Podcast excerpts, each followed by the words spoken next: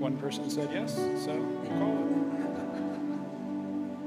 Well, I'm, uh, I'm grateful you're here with us tonight to celebrate uh, most important thing to ever happen. If you're watching online, welcome. Uh, we'll just call that the sick service because everybody who's sick is watching online right now. So sorry you had to miss it. It's way cooler in person. Um, so, uh, yeah, I want to talk about the most important thing to ever happen. But um, before we get into tonight, um, I want to I want to do something really important. I want to give you a list of my of my favorite Christmas movies because that's an important thing to do right now. Um, but here's the deal. So you know how Mosaic is a church for people who don't think church is for them. You know that's like I think that's who we are. Um, well, this is kind of a, a list of Christmas movies for people who don't think Christmas movies are for them. Okay, so like for example, if you don't think Die Hard is a Christmas movie, you're not going to like my list. Okay, you're not going to like it. Uh, so here it is. This is in a particular order. Uh, coming in at number five is uh, the movie Hook. Um, you know, Robin Williams, Dustin Hoffman, Bangarang. You know that one? Great movie, right? Well, there's a Christmas tree in it, so it's a Christmas movie, and it's my fifth favorite. Um, coming in at number four is uh, the Lion, the Witch, and the Wardrobe movie. So, and I have to include that because it's a C.S. Lewis thing. But, um, you know, it's always winter, but never Christmas in Narnia until Aslan shows up. And then Santa. I mean, Santa's in the movie. If Santa's in the movie, it's a Christmas movie. That counts. Um, number three, slightly controversial because you probably don't remember it. Um, well, you remember the movie. Uh, the newest Spider Man. It, it was, an awesome movie. If you guys didn't, all three Spider Man show up. It's great. If you, if, if you didn't know that and I just spoiled it for you, you're way late to the game anyway. So, um, at one point in the movie, Spider-Man's like swinging through a building. I think it's a mall, and there is Christmas music playing in the background. So it's a Christmas movie, and it's awesome. So that's number three. Number two um, is really the entire Harry Potter series. Is is number two. Um, strangely, first service clapped for that. You guys don't seem to care. Um, okay, that doesn't even count. clapping is sad. Uh, but here's the deal. I mean, in almost every one, there's Christmas trees and stuff. But if you look at the overall plot, it's a story about a baby, came, how, how, a baby like came to defeat evil. Sounds pretty Christmassy to me. Anyways, um, number one, uh, I was going to ask for a drum roll, but he's not there. Um, and I'll fight you. This is a Christmas movie. Rocky Four. Okay. And if you're like, I don't understand, listen, one, snow everywhere. Two, Rocky cuts down a really big tree that's like a Christmas tree. Three, fights Ivan Drago on Christmas. Okay, so the climax of the movie happens on Christmas. It's a Christmas movie and it's great. So um, you got a week to catch up on your Christmas movies. I just gave you a great list to start with. Um, I've watched none of those because I have kids and I have to do what they want. So. Uh, well, I hope it's been a good season. I know it can be a blur. I can't believe it's already just a week before Christmas. Um, so, can we do something tonight? Uh, can we, can you, I don't know, like pause your brain? I know you got presents to wrap and cookies to bake, and there's a family member that you don't want to see who you're going to have to see in the next couple of days. I know all that's true, right? So, you're, trying, you're thinking about that, you're doing all the stuff, and you're, can we just can we just pause it all and just kind of be in the moment tonight? Pray with me again, would you? Jesus, uh, I ask for that. Lord, I ask for a, a peace tonight. I ask for the supernatural ability to not have thoughts invade, for us to be present here tonight, uh, to reflect on what you've done and the reason we celebrate. In Jesus' name I pray. Amen. So, uh, Christmas is an awesome time of year, and I always feel like I have to say that because I have been accused in my life of being a Grinch, so I always have to say, like, it's awesome. Christmas is awesome. Um, but I, I, think I've come to the conclusion, I'm really reflecting on the season uh, here, and it, what, it, what Christmas time does is it kind of enhances whatever you're going through. Have you noticed this? That Christmas, it really kind of just highlights what you're going through. So if things are good, Christmas time makes them even better. If things are bad, Christmas time makes them feel worse, right? If you're happy, Christmas time makes you even happier. It's great. But if you're hurting, man, Christmas can feel like the twist of a knife sometimes. So, in a weird way, I, have kind of come to the conclusion that Christmas just kind of spotlights your current state. So if you, you know, if you if you got engaged this year, you got married this year, you had a baby this year, or you graduated, or you got a, the, the big new job or whatever, Christmas time kind of makes all that better, right? It just kind of feels even better because all that stuff's happening. But it works the opposite too, right? If you have that strained relationship, Christmas seems to stretch it even further, right? If you thought you were going to have a ring on your finger and you don't, hurts even more. Or you thought this was going to be baby's first Christmas and, and you don't even have a bump, hurts even more. Or your kids are going to two separate houses this Christmas and you hate that. Or there's, there's that empty spot at the table or that empty seat in the living room, and this time of year makes that hurt even more. For some of you, I know there's there's box of decorations you couldn't even get out this year because it was just too much. So again, Christmas is absolutely magical, but that magic seems to not care what you're going through. It's just going to highlight whatever it is. So here's what I want to do. I was joking between services. I'm like, listen, if you're happy, you don't even need a Christmas sermon. Everything's great for you. I'm going to talk to you if this year, if you've gone through some stuff this year if you've had some disappointments, if you, if you had some expectations and then reality was, was something else. Uh, especially want to talk to you tonight if you're coming into the Christmas season limping a little bit and you're hurting tonight. And I want to tell you a Christmas story uh, that you've never heard before. Um, I guarantee it. I know you came in and you're like, okay, he's going to preach out of like Luke 2 or what? Nah. Mary, Joseph, sheep, shepherds. I got you. You got that. Um, I'm going to rewind before the first Christmas, I want to talk to you um, about something that happened 2,000 years before the first Christmas, 2,000 years previous, uh, about a guy named Jacob. So if you're a church person, you know the name, right? Jacob. Uh, his name actually um, means deceiver, right? Uh, and he lived up to it or down to it, depending on how you look at it. He actually was kind of a deceiver in his life. He twisted things, he manipulated people. It cost him relationships. He had a very strained relationship with his dad, um, an even more strained relationship with his brother. They were at each other's throats all the time. Um, he, his, his love life was complicated. Um, does Facebook still have that status? Can you put that as your status still? Like let, married, divorced, it's complicated? That would be Jacob. Jacob's was complicated, and here, let me explain it to you. Um, he had two wives at the same time, uh, four baby mamas, four, but only one love of his life.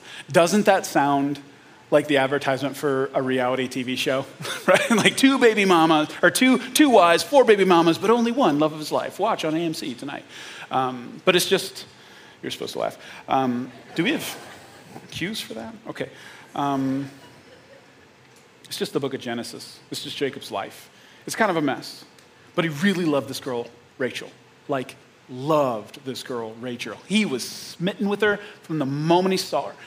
Jacob worked hard labor for 14 years just to be able to marry her. Like, that's how much he loved this girl. He just loved her. Now, I don't want to paint him as some like perfect romantic and some great husband. He really wasn't. He made a ton of mistakes, like, and they weren't small. He made gigantic, huge mistakes. But he really did love her, like a lot, his whole life. And uh, they went through a lot together. Jacob and Rachel, uh, they struggled with infertility early in their relationship. And man, that caused a strain on their relationship. It, it caused a lot of friction. Um, it was just hard. It was just hard. Uh, but, it, but, but it, didn't, it didn't tear them apart. I think it caused a little bit of separation. But they, they ended up, I think, on the other side of it closer than they were before. Um, and eventually, eventually, eventually, she gets pregnant. And uh, she has a son named Joseph. And from that point, things go so right for them, so right for them. Um, they have this baby. Uh, they, they become very wealthy, which is really cool, uh, right? That'd be awesome. Um, but don't get too jealous of them. Back then, uh, wealthy meant that you have a lot of sheep. So, like, that wasn't like, isn't that cool? Um, but they have a baby, they're wealthy. Uh, she ends up pregnant again. So things are just going amazing. And on top of all that, for Jacob, uh, he throughout his life, God shows up in Jacob's life. And I mean, like literally, God would show up and actually talk to Jacob and he would tell him things. And one of the big things that God um, was after with Jacob is his identity.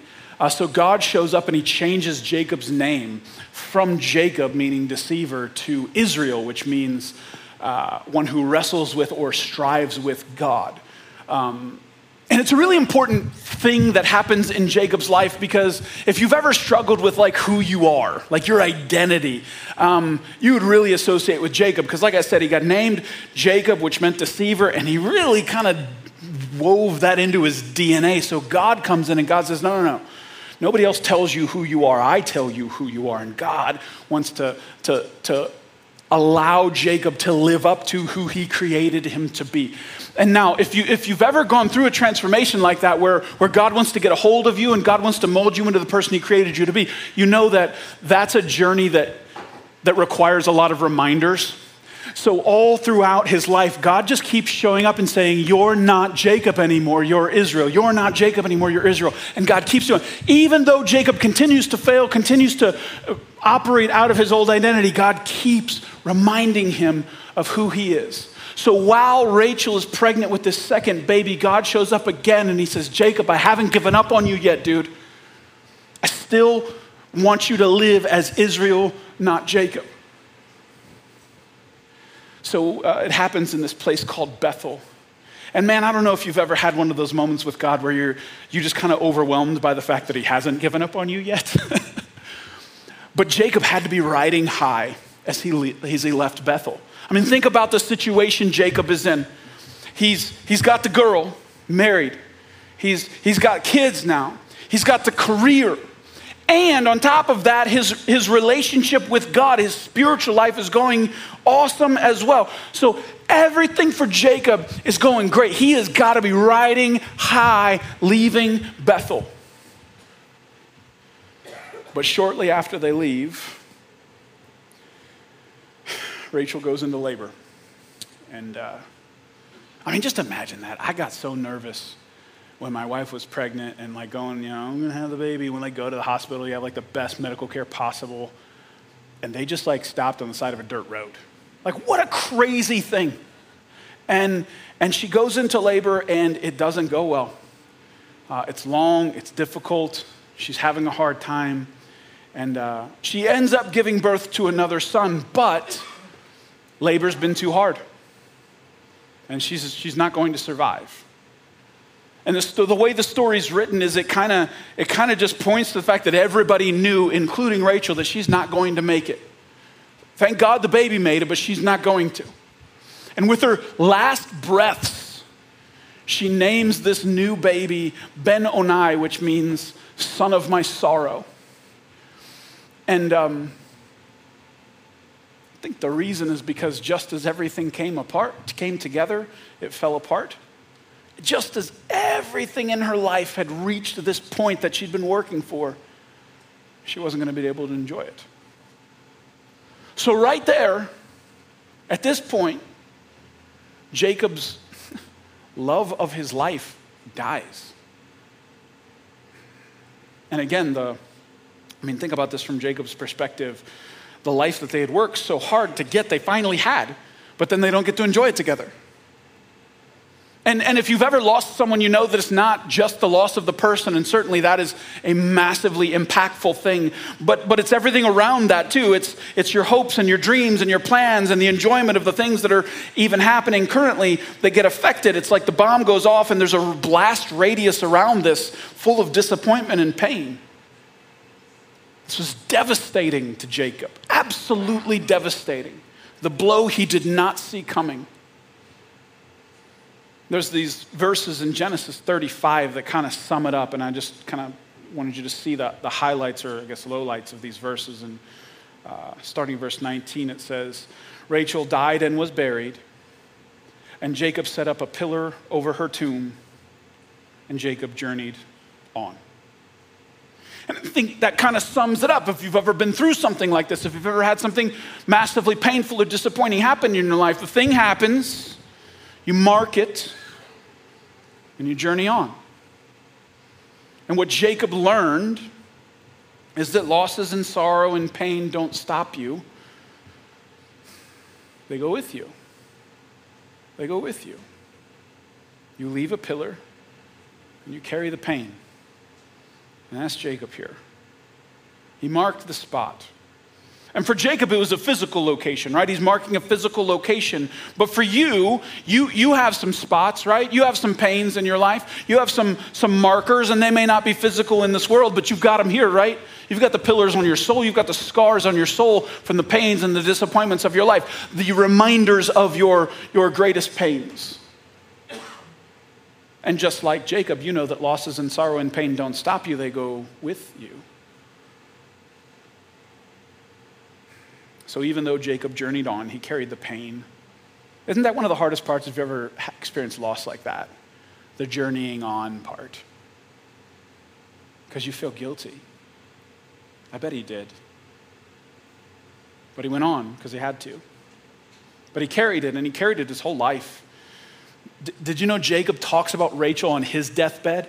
Like years and years and years later, he still talks about Rachel. Genesis 48 7, uh, he's, he's making this big long speech, and he says, So with great sorrow, I buried her there beside the road.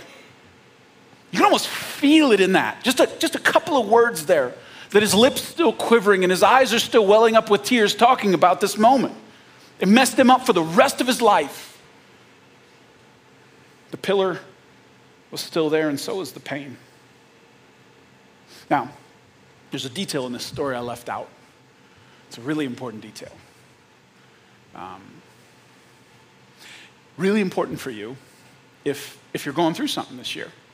If this year didn't turn out the way you wanted it to. If you're coming into the Christmas season and, and you're limping a little bit and you, you're carrying some pain and, and, and the things that you're disappointed in are, are having a spotlight shown on them. If you experience loss this year, this detail is so important to you. So important. Rachel died on the outskirts of a small town. It was a little city. Um, back then, no one had heard of it. Barely a dot on the map. Barely. It was obscure and irrelevant. For Jacob, it's the worst place in the world, right? Anybody have something like that where you associate a place with something that you don't even like the place anymore and the place didn't do anything, but you just don't like the place anymore? All's Jacob knew about Bethlehem is what he buried there. The nameless town represented his pain. And you know the name. You do. Everyone knows the name where Rachel died. Rachel died in the little town of Bethlehem. That's the place of Jacob's greatest sorrow. Bethlehem. Now that's crazy, right? That Rachel died in Bethlehem? Because you don't know Bethlehem for that. You don't. You don't know Bethlehem is the place of Jacob's greatest sorrow. You don't know Bethlehem is the place where Jacob buried the love of his life. You don't know Bethlehem for what was buried there. You know Bethlehem because of what was born there. You know Bethlehem is the place where God came down.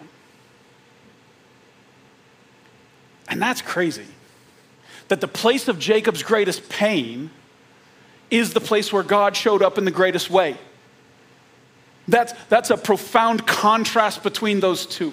That the place of his greatest pain is also the place where God shows up in the greatest way. 2,000 years before the first Christmas, all's Bethlehem was known for as the place where Rachel died. But that wasn't going to be the end of the story with Bethlehem. And if you can't see the significance, I mean, that's, that's wild. Of all the places where God could have chosen to come down, of all the cities where Jesus could have been born, Of all the locations for God to invade this earth, he chose Bethlehem. He chose to show up in the place of Jacob's greatest pain. That's wild. You know the song, O little town of Bethlehem? How still we see thee lie. Above thy deep and dreamless sleep, the silent stars go by. Man, those first two lines, they really kind of capture how you feel if you've ever had something devastating happen in your life. How still we see thee lie. Ever noticed how when, you're, when you have something devastating happen, it almost feels like time stops? Like the pain seems to just drag moments out? Above thy deep and dreamless sleep, the silent stars go by. It's quiet, it's dark. That's how Jacob felt. He could have sung those first two lines. But you know the third line in that song? Yet in thy dark streets shineth an everlasting light. A, a light that pierces through that darkness. And then it says, The hopes and fears of all the years are met in thee tonight. What a profound line. The hopes and fears of all the years are met in thee tonight. Hopes and fears are met in Bethlehem. That place where Jacob experienced his greatest pain, God showed up in this great, spectacular way. And there was this intersection happening. And the crazy part is, God didn't just show up in Bethlehem, right? He didn't just show up there, He transformed it. Because Bethlehem is not known as the place where Rachel died, it's known as the place where Jesus was born. It's not known for a funeral, it's known for a birthday. It's not known for crying, it's known for singing. It's not known for darkness, it's known for light. Bethlehem is not known for what is buried there. It's known for what is born there. That's a pretty epic transformation. I'm guessing if you would have asked Jacob that, like shortly after Rachel died, hey, do you think God could transform Bethlehem? He would have said, not a chance. But God did it in the most spectacular way possible. Now, listen, we're talking about things that happened 4,000 years ago and 2,000 years ago. That's a long time. But I actually believe, and I really do believe, that there's something here that's important to your life. Because I think this is actually the way God works. That He, in this story is kind of showing us in very big letters what we can't read in our own life because the fine print is too small for us to see. That, like Jacob, you have a Bethlehem. And you've buried some things. And I believe that, like Jacob, the place of your greatest pain is the place where God wants to show up in the greatest way. I really believe that. The place where something is buried in your life, God wants something to be born. What was an end can also be a beginning. I really believe that. And I think, I'm going to make an assumption about you. I don't know you, but I'm going to make an assumption about you that you want to believe that. That when you look at some of the things that you've buried in your life, you want to believe, man, I, I want to believe God could show up in that. I want to believe that, that this could also, what it was an end, it can also be the beginning of something else. I want to believe that God's going to do something with that. I want to believe that. but you have a question. It's a question that kind of naturally pops up. It's the same question that Mary asked the first Christmas. So in Luke chapter 1, you know the story. An angel appears to Mary, and he tells Mary she's going to have a baby. and, like, that's crazy for Mary, right? And then he says that the, this, this baby's going to be the son of the Most High. Don't know what that means, but that's crazy, right? And then the angel says that this baby's kingdom is never going to end. There's a lot of pressure for this infant, right? There's a lot of stuff that this angel is saying to Mary. And Mary asks the question. It just kind of naturally comes out of her, verse 34. but like, how though? right? How, how, are you gonna, how, how's this gonna happen? That's the question Mary asked. And part of the reason is because Mary had not done the things necessary to have a baby, right? So Mary is Mary's thrown by this. How can I have a baby? I haven't done all that yet. I'm just to say it like that because I know we have kids in here. You're welcome. It's a fun van ride home. What did Pastor mean when he. Never mind. How? How? By the way, side note, pause the sermon for a minute. Pause. Um, if you're like newer and you're like, wait, wait, wait, you guys believe in the virgin birth of Jesus? Yes, we do. I like literally do believe that. Um, but I just want to point something out. I'm not trying to be like up in your face, but kind of a little bit, just a little. Can I get a little bit in your face? Yes, we believe in the virgin birth of Jesus. But do you realize if you're like if you're an atheist, you believe in the virgin birth of the universe? You ever thought about that? Because we're talking about things that don't have causes, right? And you're saying that can't happen. Something can't happen without a cause. And I'm just saying, hey, man, listen, pick your miracle. The beginning of the universe or the virgin, you know, virgin birth of the universe or virgin birth of Jesus? Which one do you want to believe? Honestly, you have more faith than I do. You do. Unpause. You're welcome. That was free. It's all free. I'm just kidding. So she asked, How? How? How? Here's how the angel answers. Verse 35. The angel replied, The Holy Spirit will come upon you, and the power of the Most High will overshadow you. So the baby will be born holy. He will be called the Son of God. Now, that's a crazy answer. And if I could sum up, Mary asked a how question, and the angel answered, Who? Did you catch that? She asked how, angel answered who. And I want to point out that's normally the way God does this. I don't know if you've ever asked God how before, but you typically don't get an answer back from those kind of questions. Um, it happened in the Old Testament. There's lots of times where people would ask God how, um, and never once did God go, okay, I'm going to write this out for you. Actually, you know what? We'll put it in a Microsoft Excel spreadsheet and I'll just give you every little thing that I'm going to do. Here you go. Like, here's my, here's my way it's going to happen. Here's my how. He never does that. Matter of fact, there's a pretty consistent theme where God will say back to them, uh, actually, it's a couple places where he says, um, has, my, has my arm lost its power? That's his response to that question, how? He basically pulls up his divine sleeve and he's like, Can you, can you feel this? Like, I, want, I, I just want to know, am I not powerful enough to do this? God's answer to your how is who? How are you going to do it? And God says, I'm God. I'm God. Do anything.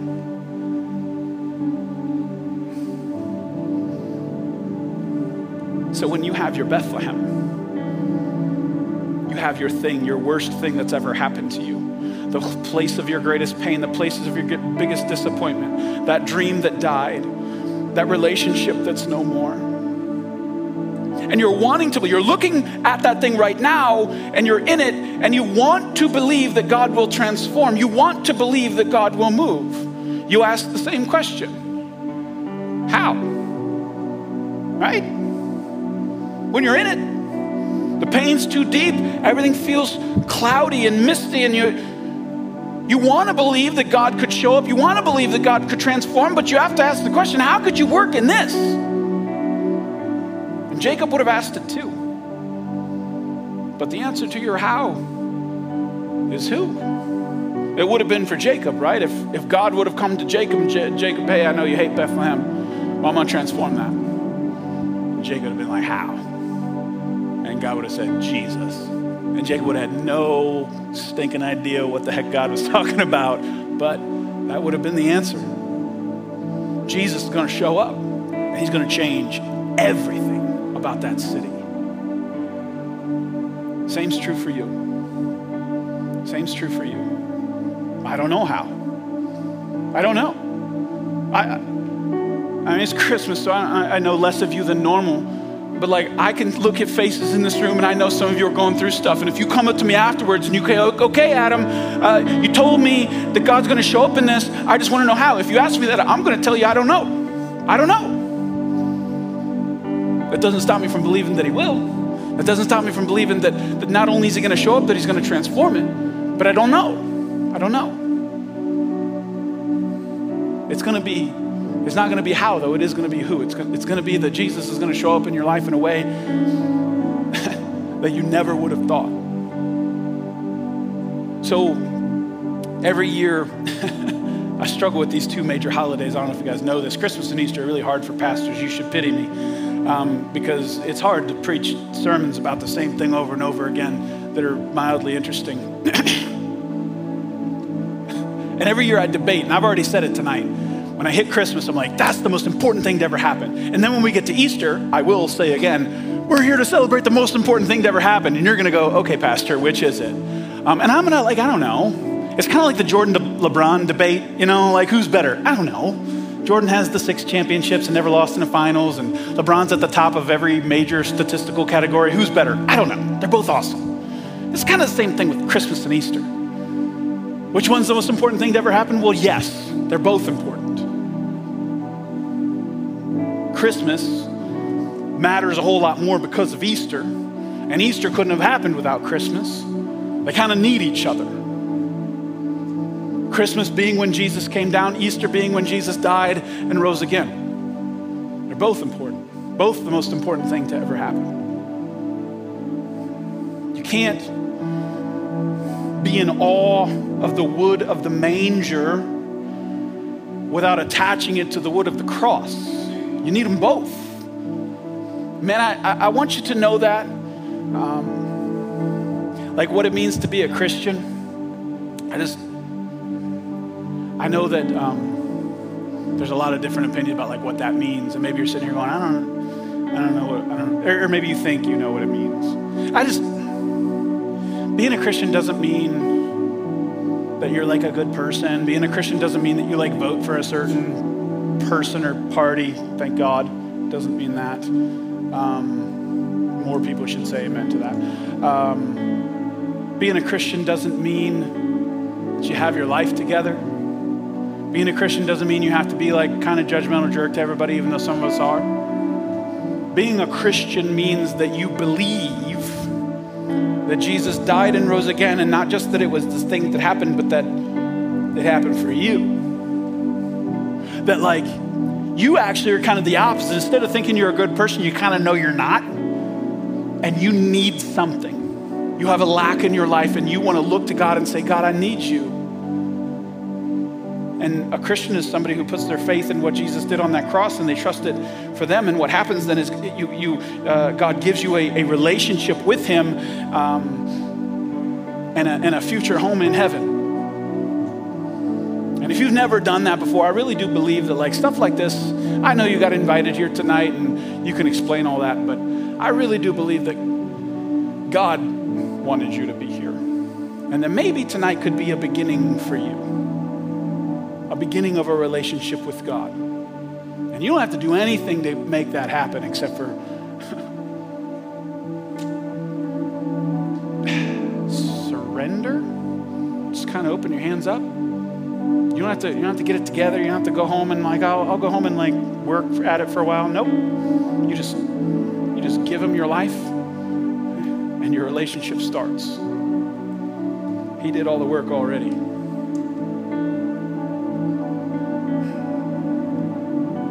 So, whatever you're going through this Christmas season, it's been rough. Look at this story, Rachel dies in Bethlehem and it's awful. And 2,000 years later, God just transforms that, and you didn't even know that's where Rachel died. He transformed it to the point that even if you've been a Christian for a really long time, I have people coming up to me after. My aunt um, and my, parents are older. They both come up to me and they're like, I didn't know that. I'm like, I know you didn't know that. That's why I preached on it because I wanted to surprise you and for you to think I was awesome. Thank you.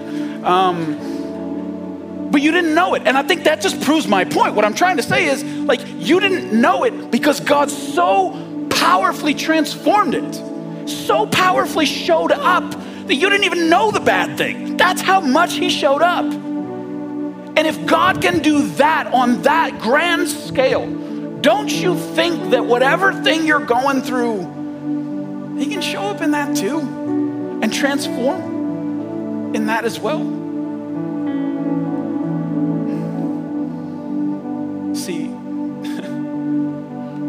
Christmas is not just for the cheerful. Christmas is not just for the jolly and the merry. Christmas is not just for the happy. Christmas is not just for the person who has the engagement ring or has the baby or, or has the thing. It's not just, and if you have all that, I'm happy for you. Christmas is not just for the pain free. Christmas is especially for you if you're hurting this Christmas, especially for you because it's about hope. Christmas is about hope that God will not leave you in your darkest moment that that light will pierce through the darkness that God will show up in your pain, God will show up in your disappointment, and He's not just gonna be there, He can transform it.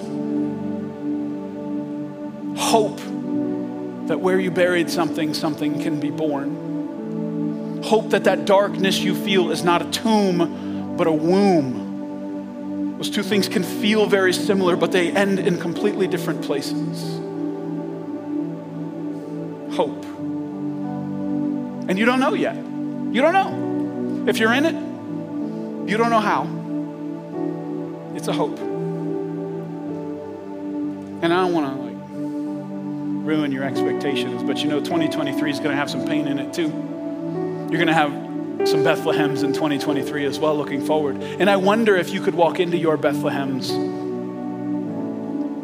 with the expectation of knowing that even though this hurts right now, I know God's going to do something with it. If He showed up in Bethlehem the first Christmas, He can show up in mine. God can show up and change everything. That's what Christmas is about. Would you pray with me? Jesus, I pray for the person right now who maybe they walked in here and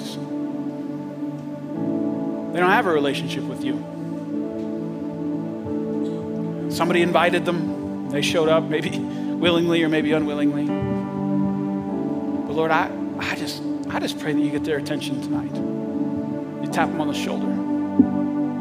You, you put a pebble in their spiritual shoe, Lord. Don't leave them alone. From this point forward, I pray that they would be looking over their shoulder, and every time they look, they'd see you because you're chasing them.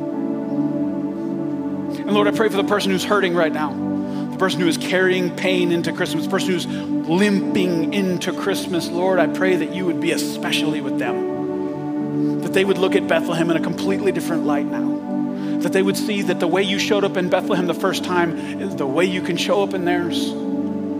That the place of their greatest sorrow can be the place where you show up in the greatest way I pray that we would all remember that this is what Christmas is, Lord. It's light shining in the darkness. It's your ability to step into a situation and completely transform